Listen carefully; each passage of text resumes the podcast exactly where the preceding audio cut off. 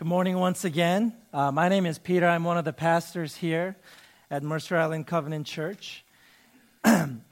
Today, the title of the message is Healing and the Gospel. As you know, we have been going through a series uh, called The Gospel, and uh, we get to this very special topic that's near and dear and actually relatively new in my life. And um, there's a bit of a disclaimer as we go into this sermon this morning. Um, I grew up as uh, a Christian in a Christian home, but it was uh, kind of a culturally Christian home. We didn't really um, have personal faith in Christ, and my parents. I, it's it's my uh, observation that they probably came to faith a little bit later on in life uh, as adults, rather than uh, the whole time uh, I was growing up. And we were part of a Presbyterian church. Uh, I'm Korean American. If you don't know, uh, Presbyterians were the first uh, missionaries there. And so, pretty much every Korean you've ever met and every Korean you will ever meet are Presbyterian. Even if they claim to be Baptist or Pentecostal or Methodist, they're still Presbyterian. And, and uh, so I grew up in a pretty strict Presbyterian environment where uh, ringing a dinging a bell was part of how we started and ended parts of service. High control, highly controlled environment. Uh, not much coloring outside the lines, if you know what I mean. And uh, part of that meant that uh, we prayed, but we prayed pretty scripted prayers. And uh, uh, certainly we didn't believe in things like healing. And I think uh, in our minds and to each other, we may have implied or said that we believed in it, but we never practiced it. We certainly never expected it. We didn't pray for it. It was just something that happened in the Bible, and we acknowledged that the Bible is true and alive. And so we kind of believed in it by default. But in practice and in reality, it was much more of what a theologian would call a dispensational church. They believed in practice that the uh, operation of gifts like healing ended uh, when the apostles died. When the original apostles, 12 apostles, died. So I grew up in that kind of environment. And so from that background, I come to you today uh, speaking about this whole idea of healing. And there is no way I can do it justice in one, uh, one sermon on one Sunday morning, but this is the beginning uh, for our church as we grow in our understanding and practice of what it means to engage in a ministry of healing. I want to do a couple of things today.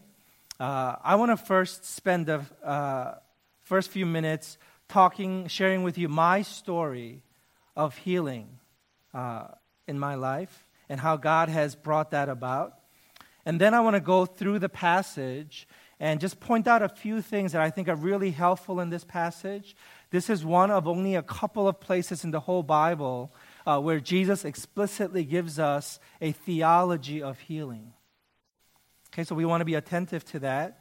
And then I want to end with some other stories of healing that I have personally experienced, but they don't have to do with my experiencing healing, but others experiencing healing in my presence. Okay? And then a couple of application points after that. So, first, my story of healing. I don't know why I started doing this. It's not because I grew up in that environment. I think I was just really disappointed that I had to wear glasses uh, when I was in the fourth grade. I'm pretty myopic today. Um, if I tell you what my prescription is, I am going to hear gasping in the room. My prescription on a good day is minus 11. There you go, gasping. what that means for those of you who don't understand myopia and how that works is uh, I see from 20 feet what somebody with 20 20 vision would see from 1,100 feet. I start my mornings challenged because I can't see well enough to find the Coke bottle glasses that are on my night table. I have knocked over many glasses of water uh, in the mornings looking for my glasses. And so my eyes are pretty bad. But in the fourth grade, when I got my glasses for the first time, I started praying for God to heal my eyes. And I didn't have a theology of healing. I didn't know what I felt about it. I didn't have scriptural references for it. All I was was a fourth grader who wanted not to have to wear glasses. And somewhere in Sunday school, I had picked up that God sometimes, or maybe even today, does these things where He just touches you or something, or makes mud pie and spreads it on your eyes, or He spits in His hand and sticks that hand into your mouth, or I don't know. I read these stories. And Jesus would heal. And so I started praying for God to heal my eyes in the fourth grade. In the seventh grade, um, I got my first pair of soft contact lens. And I remember my mom saying to me, Peter, look, no more glasses. God answered your prayers. I said, No, mom. God knows what I meant. Contacts were not it. and uh, I prayed almost every single day. And to this day, I still pray for God to heal my eyes. Each morning before I put on my contact lens, I hold the lens on my fingertip and I say, God, you got two seconds. That's my prayer now. We're on very familiar terms. This is, a, this is a very comfortable topic for us now.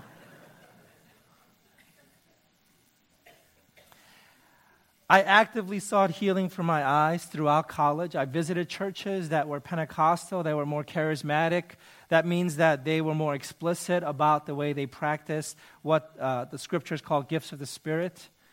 And so um, I sought out, uh, I remember seeking out lots of African American churches because they were willing to pray for you. They were willing to anoint you with oil and uh, take you to the back room and have you know, intimidating people lay their hands on you and pray for you for a long period of time. I remember visiting a lot of vineyard churches because they were willing to pray for you. And so I received a lot of prayer from vineyard folks. So that was my uh, sort of history uh, with healing. And then I started seminary. There was an Old Testament scholar by the name of Jeffrey Niehaus.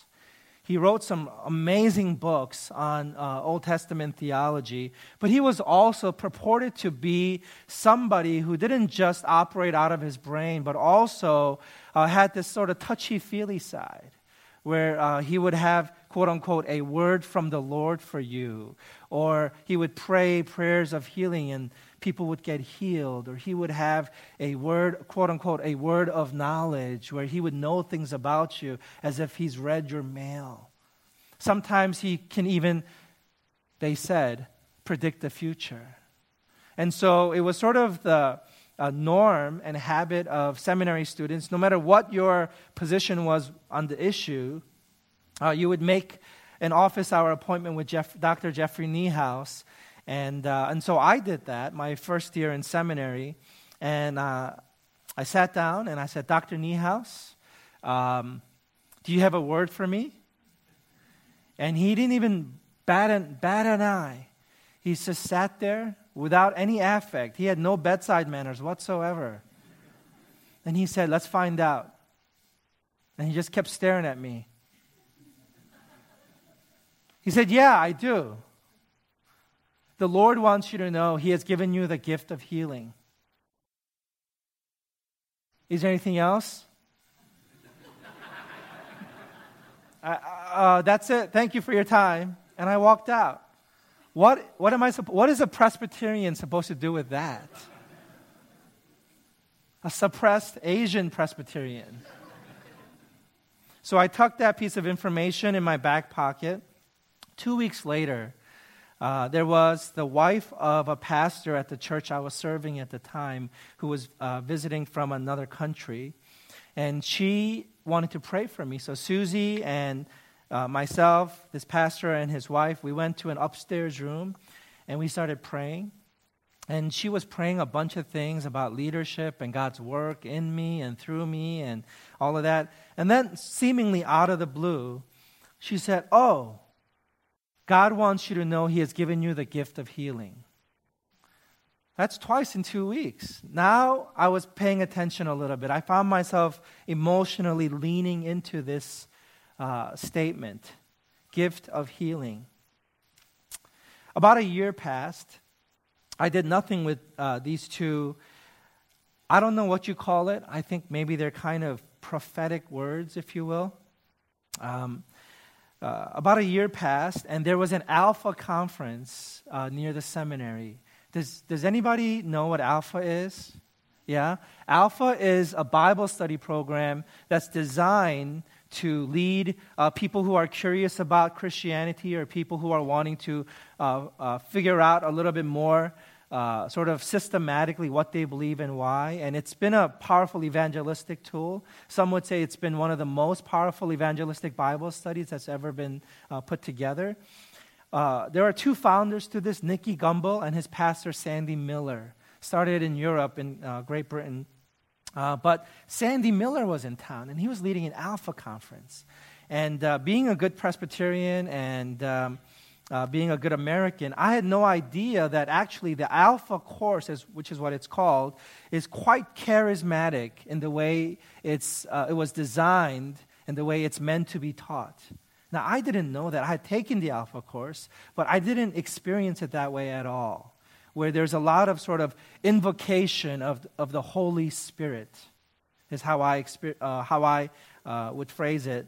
And so Sandy Miller is teaching this Alpha conference uh, Alpha course at a conference, there's maybe about two to 3,000 people at this conference.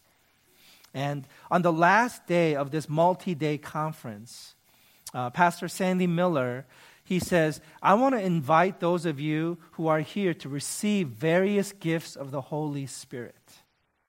And he says, I'm going to call out uh, one gift at a time. And then when you hear the gift, that you want to receive, I want you to step out into the middle aisle, and I'm going to extend my hand towards you, and I'm going to pray for you to receive that gift. Never experienced anything like that before. Uh, was skeptical about it, had heard about crazy Christians, and so I thought maybe Pastor Sandy was one of them. Uh, so I'm standing there in, my, in the pews at my seat, and uh, I find myself uh, thinking about the spiritual gifts. And guess which gift I was thinking about? Right, the gift of healing. And so I'm waiting for Pastor Sandy to call out healing. He's going through all these boring gifts like love and, you know, other, other silly things. And so uh, I'm, waiting, I'm waiting for this gift. And while I'm waiting, I, I'm praying. And as I'm praying, I sort of feel like I heard a voice from God. And uh, I say that knowing full well that that sounds crazy, but I, I, I think I did. And um, this is what I heard. I heard, in quotes, Peter, what good is power without love? And I don't know what happened, but that question that I heard really cut me to the heart. And I started praying prayers of repentance. And I remember praying, God, you're right. I am a sinful, selfish man, and I don't have love in my heart. I just want power. And power without love is dangerous. Saying, God, I changed my mind. I don't want the gift of healing. Just teach me how to love. Just love. Love is sufficient. Just give me love. I remember praying this, and I remember I started crying, and then I started weeping, and it was just one of those very emotional moments. And as I'm praying this, I start feeling a little bit of tingling in, in my fingers. And I thought, oh, was, what, what was going on with my hands? Uh, that kind of falling asleep. So it kind of felt like needles. So I found myself kind of squeezing my hands like this. I'm still praying and crying the whole time. And then I started feeling these needles in, at my feet, in my feet. And so I started curling my toes, squeezing my toes. Then I started pounding my feet a little bit, trying to get the needles out. And while I'm praying still, I remember thinking, oh, yeah, I think I just read that uh, if you lock your knees and you're standing there for a long time, blood flow does, doesn't flow back to your heart, and you're going to keel over and fall on your face. Maybe my knees were locked, and that's why my feet are falling asleep, and that's probably why my hands are falling asleep. I remember having this conversation with myself, but the whole time I'm kind of doing this. I'm shaking my fingers out like this, and I'm praying. And then I heard Pastor Sandy Miller. And he said, There are some of you in this room who are experiencing, his phrase, not mine, the electricity of the Lord. Talk about dramatic, huh? I didn't know God had his own brand of electricity. there's Con Edison and then there's God. He said, There's some of you who are in this room who are experiencing the electricity of the Lord, particularly in your extremities, in your hands and feet. And the Lord wants you to know that those of you who are experiencing this right now, God has already given you the gift of healing. And he never prayed for people to receive the gift of healing. And he just moved on. That's a pretty exciting day for me. Uh, I was pretty emotional. I had had a good cry. Uh, I had uh, experienced something I'd never experienced before. I had believed uh, that I heard from God. I heard him say my name. Pretty special moment. And then, um, and then I went crazy. I started praying for everyone and everything that moved. It didn't matter if they asked, it didn't matter if they believed, it didn't matter if they knew. I was just secretly and explicitly praying for people all the time. And I did this for 12 years. And for 12 years, I prayed for healing, and I saw zero healings. I had zero stories. Nothing, no one as far as I knew, ever got healed. So then, after 12 years of praying like this, I got a little bit weary. I got discouraged. I felt uh, kind of self condemning, to be honest with you. I felt I was less than, and I felt I lacked faith. Faith seemed to be an important ingredient when I read scripture. When I hear other preachers talk about healing, faith seemed like such an important thing. And somehow I had failed as a person because I've been told now by three random people that I have healing. I've been the gift of healing, and I prayed for 12 years and nobody ever got healed. So I just stopped praying for people. And then I found myself out of the pastoral ministry, and I was the director of church planning for the Evangelical Covenant Church. Very little to do with healing, I think, in a way because I was just traveling. I was kind of acting like a consultant. I was sort of vent- doing my venture capital, consulting, coaching, assessing, training thing. But it was really uh, a lot of business. I would say about 75% business and about 25% explicit spirituality. I was at one of these uh, training centers for uh, church planners, and I was uh, I arrived on our usual Wednesday night and uh, having our opening um, reception. And a man I've never met before came up to me and he said, uh, Peter, you know, um, I was wondering while we're here, uh, do you think maybe you can pray for God to heal me? And I said, uh, Excuse me? He said, You know, I can't hear in my right ear. I would love for you to pray for God to heal my right ear. I said, Oh, um, you know, actually, uh, you know, I don't do that.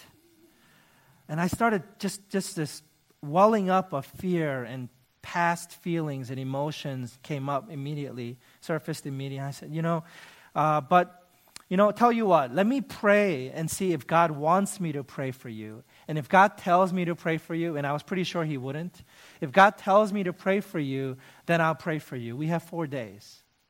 He said, Sure, that'd be fine. And so I spent the uh, four days of this conference thinking about this man's request, and I just couldn't shake it. And then it was Saturday morning. It was our final uh, commissioning service, and I had just gotten, gotten done speaking and commissioning everybody, and I assigned, uh, organized uh, different church planning teams into their own prayer groups, and they're all praying. And I'm just sort of standing there on the stage still and I'm thinking, you know, I'm just going to go pray for him. Who cares? So I walk up to his group and um, I say, Hey, Carlos, I don't know if you are still wanting me to pray for you. I haven't heard from God, but I would like to pray for you if you still want that. He said, Oh, I would love that. So we form a little circle, and I put my two hands over his two ears. And I've never seen anybody do this. It was just a reflex. So I just, somebody prays for healing of their ears, you put your hands on your ears, I thought. So there I was, my right hand on his left ear, my left hand on his right ear. And I pray a very controlled and sane and respectable Presbyterian prayer. right? I say, God, uh, we humbly come before you. And uh, he would like you to heal his ear. And so, by your grace and in the name of Jesus, I pray for Carlos's left ear to be healed. Just something like that. And then we stopped, looked at him, and he said, Nope, still can't hear. and then I felt this huge relief, just relief. So I said, You know, actually, let me try that again. So I did the same thing. I put my hands over his and I said, God, I want to pray again. I think you can do this if you want to. Would you pray? Or would you heal Carlos's left ear? In Jesus' name. Took my hands off. Nothing. Says, you know, let me try that again. Put my hands over his ear again, and I started praying again. And right in the middle of the first sentence of this third prayer, I felt a puff of air hit my left hand out of his right ear. And I said, Whoa! And I stopped praying and I looked at him. And he looked up at me and he said, Would you like a report? I said, Yeah. He said, I can hear. This was in Rolling Hills Estates, California.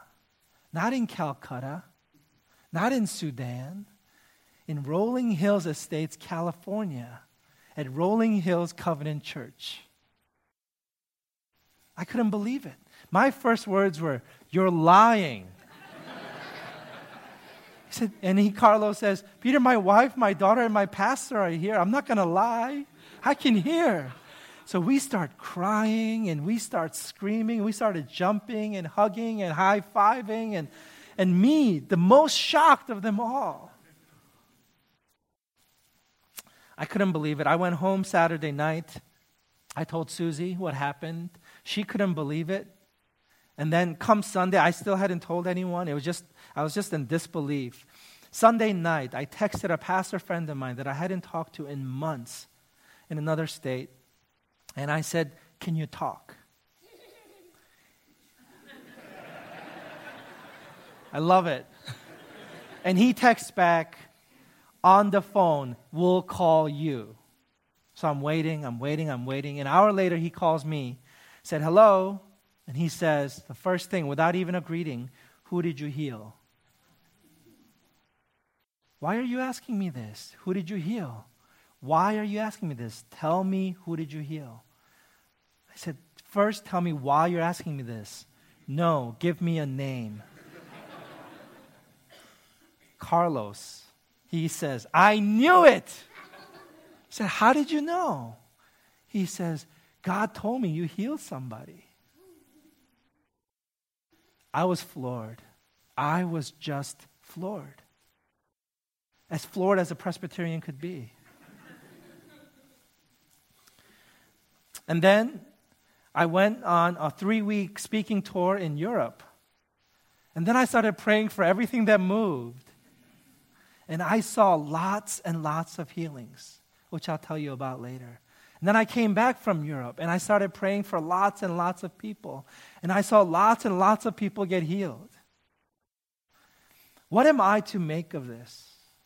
What do you make of it? This is my story. Either I'm just flat out lying to you, or I'm just totally deceived, or I'm crazy.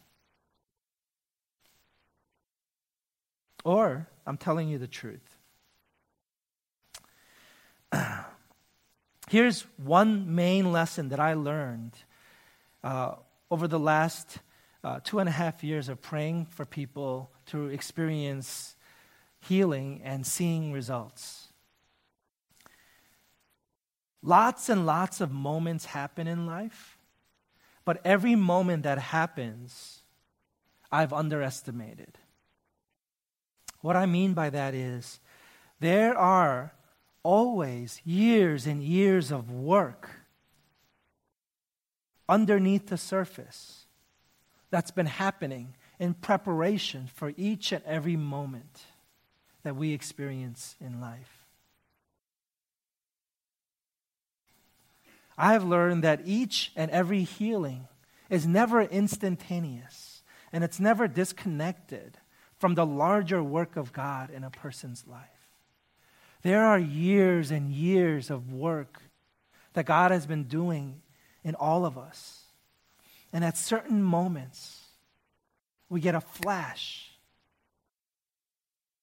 of what God's been doing. And sometimes it reveals itself as what we would label as a supernatural healing, divine intervention. When the natural laws that we have come to know and expect don't seem to apply. And I tell you, as a person who has now experienced many of these personally, I still doubt every single day. And that's been the hardest thing for me preparing for this talk is mustering up enough, enough faith to give this talk from the pulpit as a pastor to a church that I have to be with for many, many years. If I was a guest speaker, it'd be a lot easier to, to tell you the truth. But you guys might actually be in my life, and you might actually ask me to pray for you. And it may not work, and then we're going to have that weird thing between us all the time. I wish I can just hit and run, be a traveling evangelist, cause a ruckus, cause a scene, and then say thank you and move on. But to be able to share this talk with my family, that's really challenging for me. And it's emotionally just draining in a way because I just I fear the worst. But I join the apostle Peter in saying, I don't know what to do with this. I can't help but speak of what I have seen and experienced. You can judge me if you want to, but what am I supposed to do? Not share? Wouldn't you share?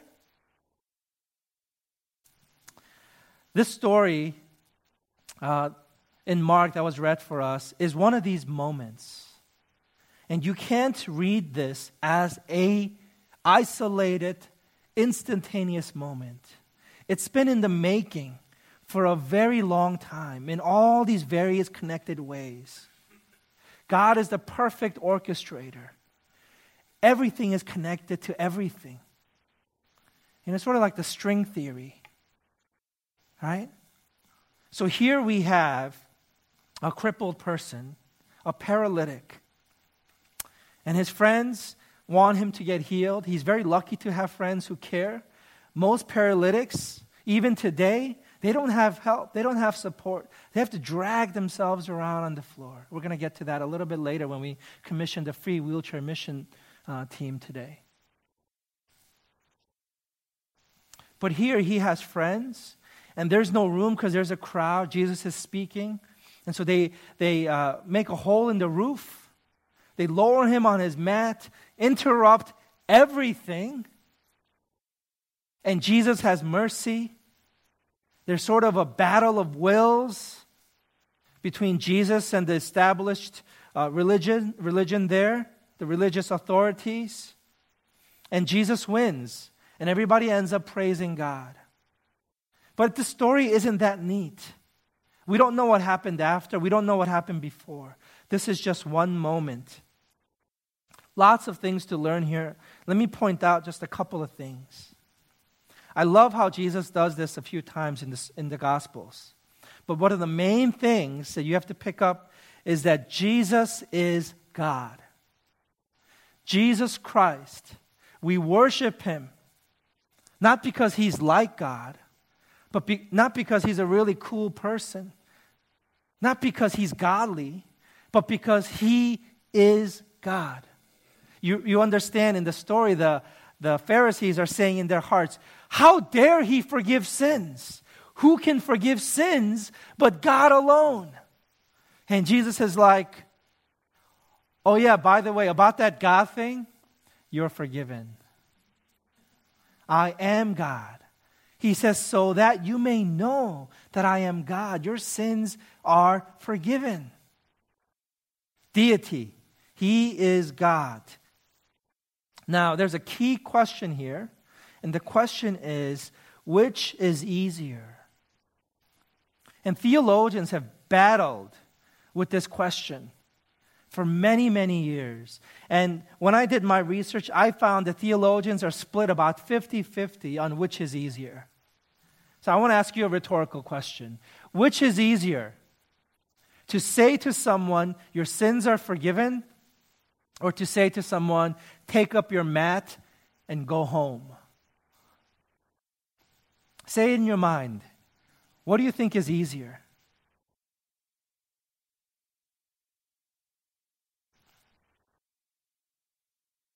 I think, my opinion, I side with the theologians that say it is much easier to say, take up your mat and go home. That's Jesus' whole point. He's saying, I did the harder thing, and you're upset with me? But so that you may know that I have the authority to do the harder thing of forgiveness, I want to give you evidence take up your mat and go home. Why is forgiveness the harder thing? Because what did it cost Jesus to be able to forgive? His life.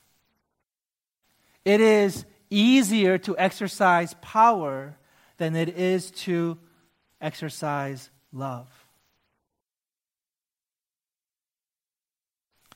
And that's the whole point that Jesus is making that He has done the incredibly harder thing of dying for us in order to be able to cleanse us from all of our sins. He's here to do that, and they're upset with Him. Is it a small thing that I have done? Have I not been planning for this? Have, I, have, have this, has this not been ordained from before the foundation of the world? and you're upset that I'm doing it? This is the very will of God, and you're upset, you're complaining, you're judging? Why are you grumbling about this? This is the whole point, and you're upset. Which is easier? Of course, it's easier to just heal the body. Third, lesson to learn from here. Outer healing, therefore, this moment of outer healing is outward evidence and expression of the inward reality of the work of God that's been happening for a long time in a person's life. Outer healing is always part of the larger work of God in a person's life. God's never going to just heal. He's never going to just do you a favor. Never at the expense of the work of love in your life. The precious, precious work of God in your life. He will never, never jeopardize it. He will, he will never sabotage it. He will never, ever short circuit it. He doesn't care to please you.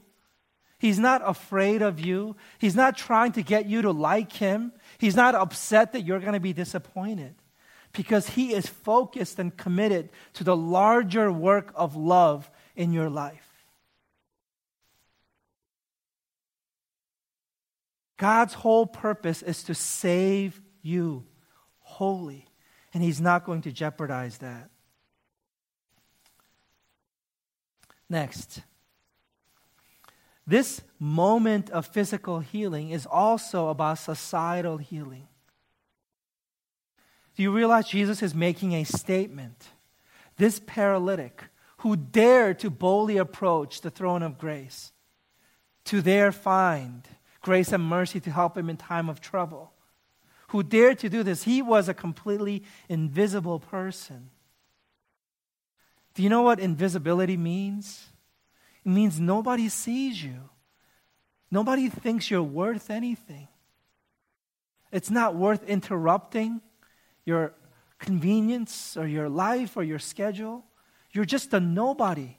And back in Jesus' time and all around the world, even to this day, paralytics are invisible. They add very little so- social value. They don't fit in the, in the social economy at all. They're just there to be ignored. And here Jesus is stopping the whole revival meeting just for this one person. Part of why the religious sect was upset because they were the ones in power. And Jesus is interrupting, not for them, but for this guy. I think their egos were bruised. They were feeling a little bit snubbed. Why weren't they being ushered to the, to the uh, good seats in the front? This, this social nobody dared to make a hole in the roof, interrupt a meeting, and Jesus honors them, responds to them. Oh, it's making a statement about what justice looks like and feels like.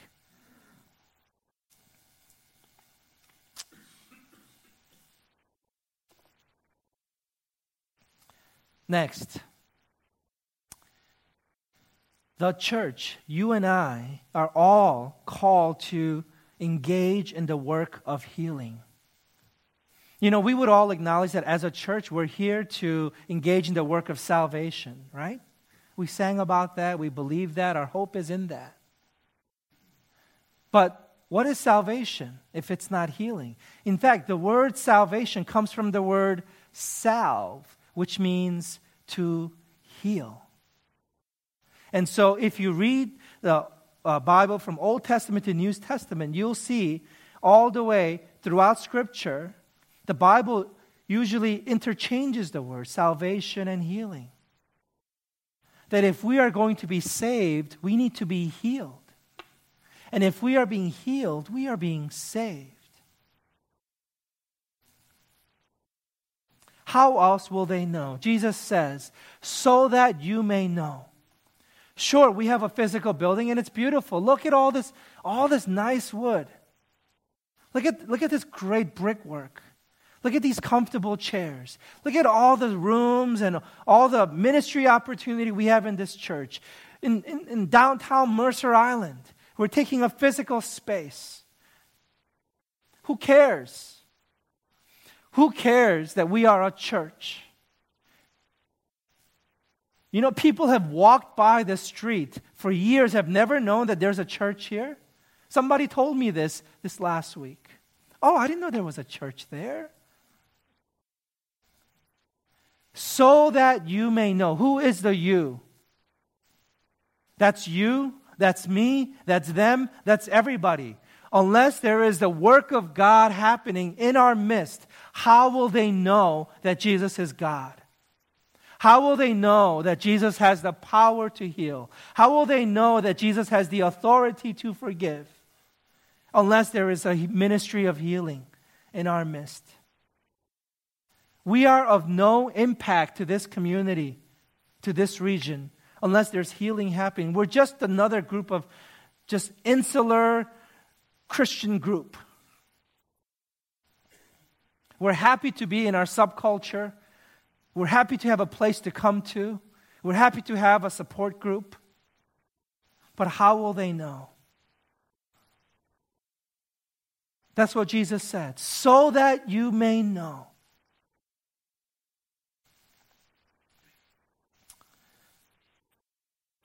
Next, healing is always grace. You look at this paralytic and you realize there was no entitlement here, just desperation. And I want to mention this because whenever we pray for healing, those of you who have, we love to do the dance. We love to jump through the hoops. We love to bargain with God well, let me pray a certain way. All of a sudden, we get all ritualistic and we focus on our words and our deeds and our attitude. And our, we're just measuring ourselves and making sure that we're somehow coaxing God and manipulating God and rubbing that rabbit's foot just right to rub that genie lamp just right. And I'm not normally like that, but when it comes to something I want, all of a sudden I become a little bit of a dancer and I do the dance. I do the shuffle, the Christian healing prayer shuffle. I don't know why, but I do. But really, it's not about that, it's about grace. Lastly, you notice it's his friends that brought him. In my experience, the work and ministry and moments of healing always involve lots and lots of people. We all live and die on our support system. Nobody is good enough, strong enough, smart enough, competent enough to make it on their own, not for good, not for long. We all need each other. We all need friends. Let me read you a couple of stories um, that I had people email to me. there are many things I could thank you for, but I want to thank you specifically for two things. First, for being the first man not only to call out my behavior, but take the time to talk about it and then say you were sorry for the fact that I felt like there was no space for my voice to be heard. Second, for your prayers of healing. You prayed specifically for my endometriosis to be healed.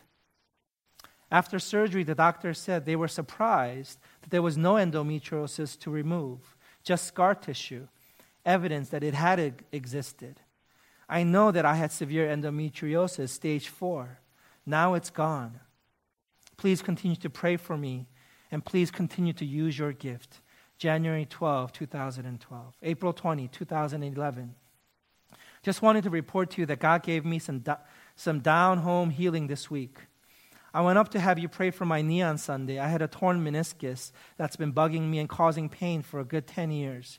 I never had the surgery to repair it. I had, however, been praying for the last few months for God to heal my knee, yet I saw no miraculous results and was curious to see what the Lord would do this past Sunday. I noticed on Sunday night that I didn't have any pain at all and got brave enough to test out my knee yesterday, and to my amazement, I am absolutely pain free. I can put all of my weight on it with no pain whatsoever. It may sound simple, but I haven't been able to do that in almost 10 years. I have been living with a torn meniscus for quite some time, and now it's totally healed. It's not the most amazing story, but to me it is beyond amazing. I'm so excited and refreshed in my faith in Him. September 13, 2011. I'm still analyzing how an- analyzing things, and it's still too early, but I had shortness of breath beginning in August. They would last up to two hours, and I usually had to stop talking and lie down during those times. This was my primary symptom when I had a lung clot earlier in the year, so my husband and I thought I might have another one. I took a blood clot test that measures the likelihood of clotting, a first step before ordering more invasive procedures. I came out positive for clotting. I also took a breathing test that day, and the test indicated I had a possible obstruction, so I was referred to a pulmonary specialist than you had prayed for me last Sunday. I still had shortness of breath in the immediate days that followed. I went to see the pulmonologist on Thursday, and he told me to get a nuclear lung scan on Friday. I also got a more in depth breathing test. Oddly enough, though, on Thursday and Friday, I felt a lot better and knew the scan would come out negative. I got the results of the scan and breathing test late last, last afternoon, and as I suspected, it came out negative. Today is a fifth day without shortness of breath. I'll let you know how I do the rest of the week. He gave me an inhaler, but I haven't had to use it yet. If I am healed, I don't know what to say to the doctor. He probably thinks it was anxiety. January 12, 2012. Well, you may remember I had you pray for both of my knees. When you touched my knees, both my knees um, uh, have felt better. I haven't seen a doctor again to get an update. You may also remember me mentioning to you that the past year has been quite stressful on my marriage and that things have been pretty tough. Ever since that weekend, my wife and I have turned the page almost miraculously. It was as if things turned on a dime. We never felt like our marriage was in serious jeopardy, but at the very least, we felt like we didn't like each other during the year 2011. I can say without a doubt that after that weekend, um, it marked a significant change. I dare say my marriage has never been better. Some more summaries. Jerry, a man I prayed for who had cancer, he died. Alba, who had degenerative arthritis, fibromyalgia, was healed. Aiden wanted prayer for his wife who wasn't there, so I prayed for him to be able to hear, heal his wife Luciana, who was bedridden and unable to work, woke up the next morning and went back to work for the first time in years. Sarah, who had nerve damage, had a curled finger in front of our whole church as we prayed, popped open for the first time in years and was healed.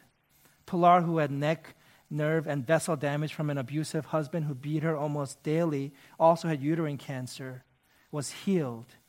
Medically verified that the cancer just disappeared. I have lots of stories of people who didn't get healed, but I read you these stories because it's so helpful for me. It builds my faith. And one of my great fears for Christians and healing is that it short circuits the work of God in a person's life. I'm very aware that God calls us to walk through the valley of the shadow of death, not around it, not over it, not suddenly appear on the other side of it. So much of Christianity is escapism. And I fear that healing ministry can degenerate down this slippery slope and become nothing more than a quick fix. But I do know this is the story of God in my life.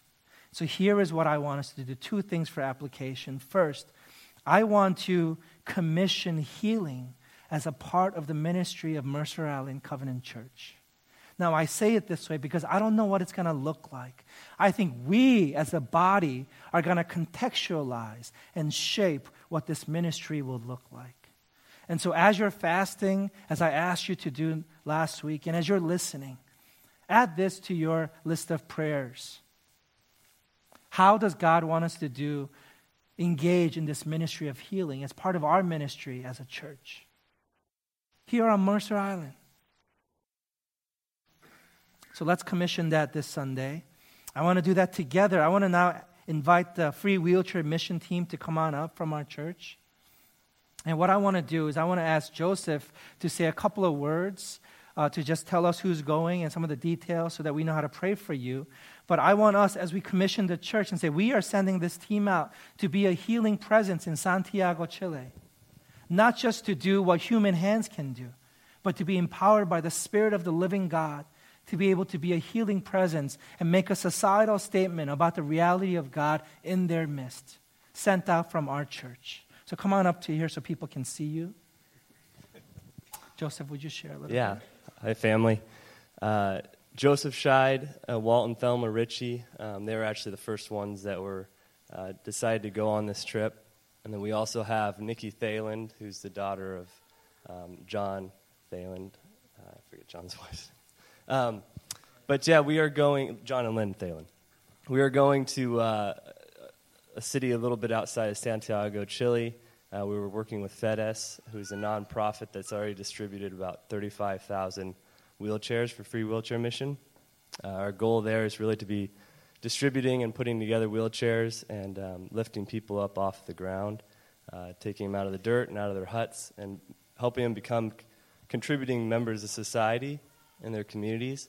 Um, and just as, as Peter told the story of Mark chapter 2, uh, our goal is to, to, to, attach ourselves to the least of these in that community uh, and really lift them up um, in, in an awe inspiring, God inspiring way. Thank you. So let's bow our heads together. Extend your hands out if you feel comfortable doing that. And I want to pray uh, for these guys to have a great time, to be safe, and for God to use them in surprising, miraculous, and powerful, lasting ways. We also commission them symbolically um, as uh, launching our healing ministry at this church. God, so we pray for the free wheelchair mission team of Mercer Island Covenant Church. Holy Spirit, fill them from the crown of their heads to the soles of their feet with your Holy Spirit and power from on high we pray for gifts to be released, that they might exercise your authority to be able to do your work. Not just of building wheelchairs, not just being empathetic human beings, but ambassadors of the living God. To be able to not just provide mobility, but life and life to come. So anoint them, Lord, we pray. We send them out as a church and we support them, we love them, and we pray for their safe return. And we pray that many lives will be changed forever. And we pray that healing would happen right in front of their eyes. From headaches to heartaches to societal ills. Lord, heal. And we commission our church and the ministry of healing in our church. Lord, as we timidly, but with faith, with courage, with humility, with hope, God, release us and release gifts in us and allow us so that we may know, so that they may know that you, Lord Jesus, are God and you are our Savior. You have died for us, and you alone have the authority to forgive sins. And you at times verify that with outer healing. And do that in our midst, not as a way of escaping reality, but so that we might further engage the mission of God that you have set out for us to do. So, Lord, have mercy on us, be good to us. We believe, but help our unbelief. In Jesus' name we pray. And all of God's people said, Amen. Amen.